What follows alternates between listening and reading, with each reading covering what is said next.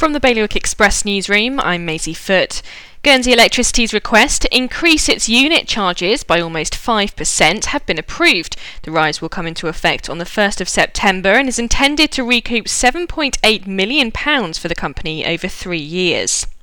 A Jersey born PhD student in chemistry has been making waves in the scientific community, with his recent findings adorning the cover of Science magazine. Ryan's research has also been heralded a breakthrough in our understanding of metals.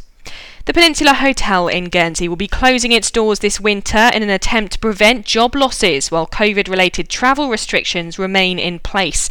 The coastal hotel will shut next month with plans to open up again in April next year and £1.84 million will be drawn from two charitable trust funds in Jersey to pay for the refurbishment of hospital wards, palliative care at the hospice, and the purchase of two new defibrillators.